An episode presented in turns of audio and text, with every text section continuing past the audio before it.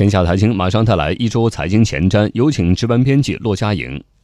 一周财经前瞻，先来关注重磅数据。7月宏观经济数据本周将陆续出炉，其中7月 CPI、PPI 数据将在周五发布。有机构指出，未来猪油共振情形仍是通胀上行的最大风险因素。所谓的猪油共振是指 CPI 最重要的两个决定因素，食品端主要取决于猪肉价格，非食品端主要取决于油价。这两个价格一直没有形成过共振，也就是猪价高的时候油价低，油价高的时候猪价低。但由于目前猪肉价格处在高位，油价再继续上行的话，就会产生相应的风险。其他方面，水果价格的上行风险有望随着夏季鲜果加大供应、秋季鲜果逐渐上市而得到缓解。7月份 CPI 同比可能是年内的高点，预计7月通胀环比增长 0.4%， 同比增长 2.8%。PPI 方面，今年对 PPI 环比表现的最重要影响变量可能仍然来自供给端，尤其是环保工作。今年3、4季度 PPI 环比在部分月份当中可能仍呈现正增长，预计7月 PPI 环比零增长，同比下降 0.2%。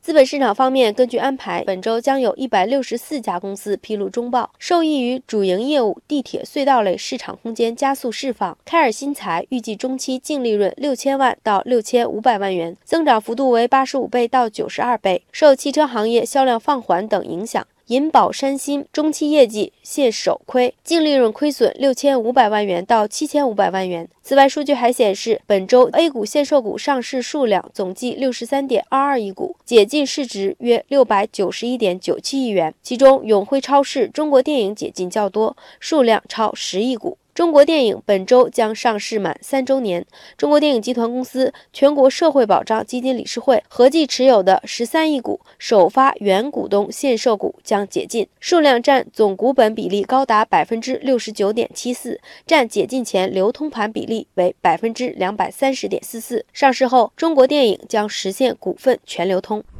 国际方面 ，MSCI 季度调整 ，A 股纳入因子将扩容。根据 MSCI 官网宣布，8月指数季度调整将于欧洲中部时间8月7号公布，调整结果将于8月27号收盘后正式生效。根据此前公布的方案，这次调整 A 股的纳入因子由 10% 提升到 15%， 这是 A 股入模扩容的第二阶段。分析指出，扩容将为 A 股市场增加更多长效资金，提升投资者情绪和信心。长远来看，随着 A 股市场纳入国际指数的比例逐步抬高，以大消费、大金融为代表的估值合理的绩优蓝筹股仍有望持续受到外资关注。根据安排，11月份 MSCI 将第3次扩容，把 A 股纳入因子扩大到 20%，还将把 A 股中盘股纳入 MSCI 指数。